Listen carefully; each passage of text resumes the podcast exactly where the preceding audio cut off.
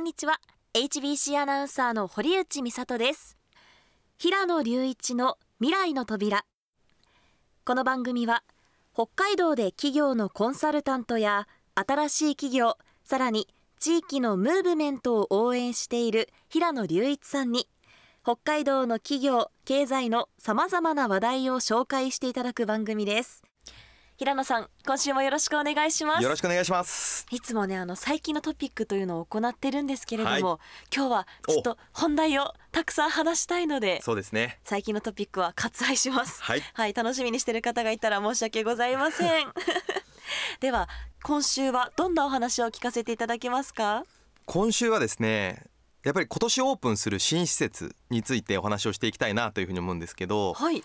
こう2030年ちょっと新幹線が後ろにずらされる可能性はあるもののですね2030年をめどに札幌を中心にですね再開発がこう目白押しですと。はい。でこう2023年は結構そのシンボルになるような建物施設がどんどんできてくるので、まあ、そういうののちょっとまとめをしていきたいなと思います。はい、はい、まずは何と言っても。そうですね。ちょっとまあ札幌ではないですけど。確かに。2ヶ月後ですね、はい。北広島市にボールパーク。パークできます。はい3月に開業ですよね。そうですね、うんうんいやこれもうご覧になりました？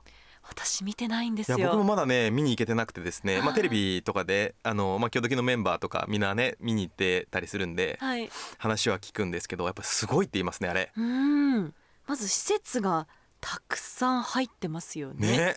いやなんかもう単なる野球場じゃないですもんね。うんうん。まあ、商業施設もありますしレジャー施設あの近隣に分譲マンション認定こども園とかも立地しててうん、もう街ですよね完全に、確かに一つの街ですよね。街です街です。F ビ僕レッジと入ってますけど。個人的には、まあはい、食べ物とかショッピングとかでもすごく面白いあのお店入ってはいるんですけどこの遊ぶっていう体験するっていうところにものすごく関心があってですね。はい。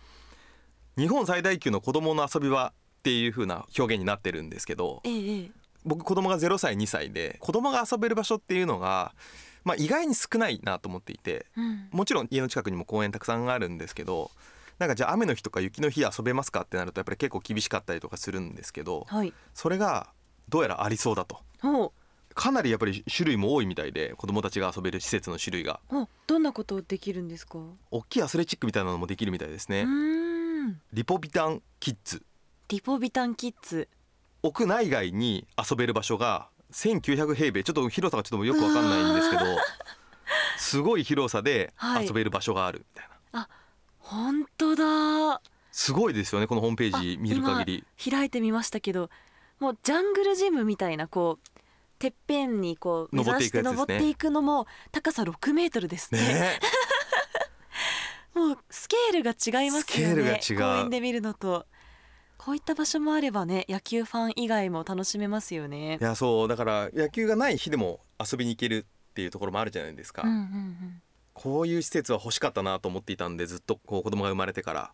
あそれが個人的には一番関心が高いですね。あいいですね。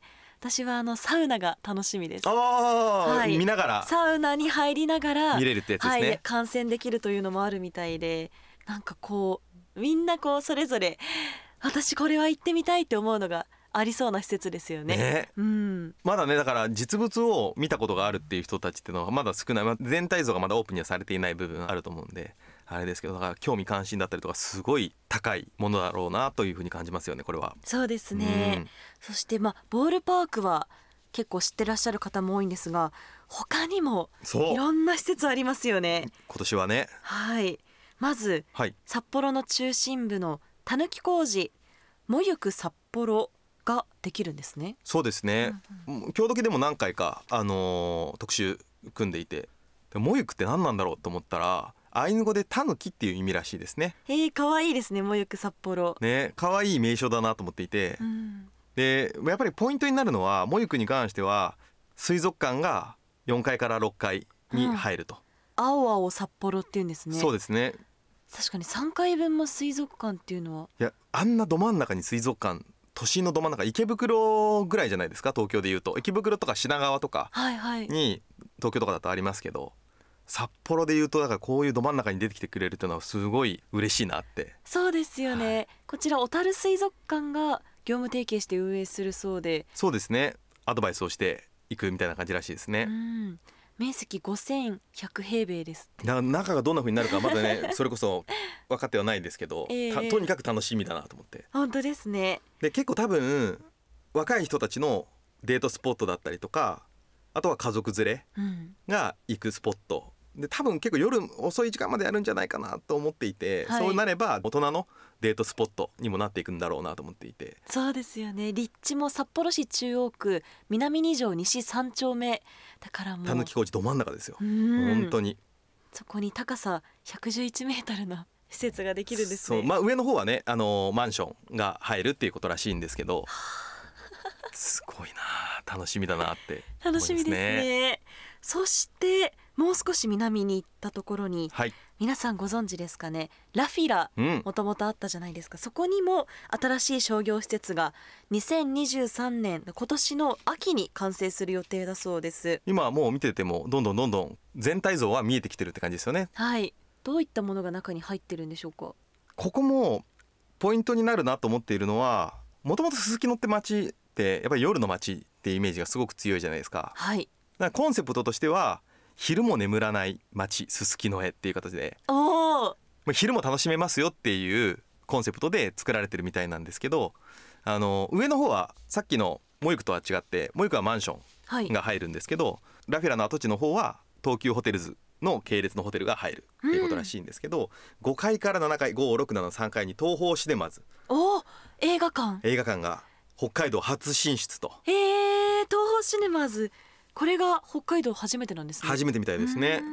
僕もずっと東京に住んでたんで割と東宝シネマズがすごくこうよく行ってたところではあるんではい。あ逆に言うと北海道なかったんだなと思ってですね。そうですね。あこれはやっぱりちょっと楽しみだなって思いますよね。うんうんうんうん。まあ、あとはねなんか飲食店とかフードホールだったりとかいろいろ出店して入ってくると思うんですけどやっぱりこの映画館が個人的にはすごい楽しみだなと思いますね。札幌中心部に今住んでますけど映画館行くとしたらもう札幌駅かあと、えファクトリーのところねファクトリーのはい方になるので、また第三の選択肢ができでますよねできてき。ますうね。ん、そしてすすきのの地下にスーパーマーケットができるんですね。みたいですね。うん書いてますよね。うんうんうんこれもどういう感じになるのかちょっと楽しみだなってあとなんかこうやっぱり今立ってるものはさっきのおモイクもそうですけど7階に屋上庭園ができたりとか、うん。今回のラフィラの跡地に関しても緑あふれる屋内外広場があったりとかっていう風になっていて単なる建物黒蔵の建物の中っていう感じではなくて、はい。屋外も活用しながらゆったりと過ごすスペースを作ってるっていうところが街全体のこの見え方も変わってくるしはあなるほど。過ごし方も変わってくると思うんですよ。確かに緑に触れ合える場所ができるっていうのもすごいですね。街中にね。うん、今の建つ建物っていうのはそういうコンセプトが、まあ、ほぼほぼ入ってくるのでだからそういう意味では街のイメージもだいぶガラッと変わってくるだろうなと思って。もうてかたぬき工事にもものすごい高い建物ができますしすすきのにもあの一気に。一気に高い建物が。すすきののラフィラは18階建てですかね。18階っぽいですね。18階建てっぽいですね。僕らあのラフィラについてはあの個人的には全く思い入れがないんですよね。そのラフィラで会った時にってことですよね。そうです。あのみんな待ち合わせの場所で使ったりとかよくするとか言してたって話あるじゃないですか。はい。全く使ったことがなくてですね 北海道に移住したのが6年前で、ええなんかあのラフィラに行く用事が本当になくてですねああんまり思い出がないんですけどどうですか？思い出あります？ラフィあラ。私はもうまあ待ち合わせにも使ったことありますしあの2009年まではヨーク松坂屋？はっていう名前だったそうでさっきディレクターさんが教えてくれたんですけどあヨーク松坂屋になってその後またロビンソン百貨店あ変わってるんですね。に名前を変えてその後2009年からすすきののラフィラなんですって。でもまあラフィラで集合ねって言われたら多分私のこう地元の友達はみんなわかるぐらい。そうらしいですよね、はい、すすきのの待ち合わせ場所でもあるし、まあ、中にご飯屋さんとか服屋さんとかも入ってたので利用してましたね。だからまた形を変えて新しい姿になるのはとても楽しみだし今小さい子からしたらもう新しくできるそうですね。建物が当たり前なんだなと思うとなんか、うんいやそうなんですよ、ねまあちょっとまとめにね後では話しようと思ったんですけど あのー街がどんどん変わっていくじゃないですか。はい。だから変わる前の街をやっぱ写真とかで撮っといた方がいいと思うんですよ人って忘れていくんでもともとどんなんだったっけみたいなのが結構忘れがちなので今ある札幌の街並みをもうバンバン撮っといた方がいいと思いますよ。そうですよね。ここにこんな場所があったんだよっていうのを伝えていきたい気持ちもありつつまた進化が楽しみな気持ちもありつつですよね、札幌の中心部以外にもはい。新札幌駅にも新しいまあ、新札幌はもうね、うん。もう街自体駅の周り自体が全体的に再開発がどんどん進んでいるっていう状況。ええなので2023年の秋頃にまあ一応オープン予定っていうことになっていてうんうん。ここはもう本当に完全に新札幌の駅自体が単なる一つの街として成立する。うんうん。何やらホテルもタワーマンションも、医療施設もすべてつながってるんですか？そうなんかアクティブリンクっていう屋内の空中フォローっていうんですか、歩いてぐるっと回れるもの。楽しそう、ねそれだけのために行きますよね。そうそうそうそのためぐるぐる回るだけの人が出てきそうしば しばらくは。確かに一日中歩いてる人とかも出てきそうですね。へえ新札幌駅も開発されますしあと札幌駅からもう少し東側北八条西一丁目にもまた地下2階地上48階。48すごいですよ。本当ですね。これはマンション。これはマンションですね。マンションの横にホテルも建つみたいですけど、まあ、中にやっぱりポイントは中規模の劇場が入るみたいなことが今の予定ではされてるみたいで。うん。いや本当にあの札幌新札幌北広島っていう感じですけど本当にもう街がどんどん変わっていくのでやっぱりそう街が新しいものができると僕らもやっぱり行くじゃないですか。ええ。でやっぱり人の動線がやっぱり変わってくると思うんですよ。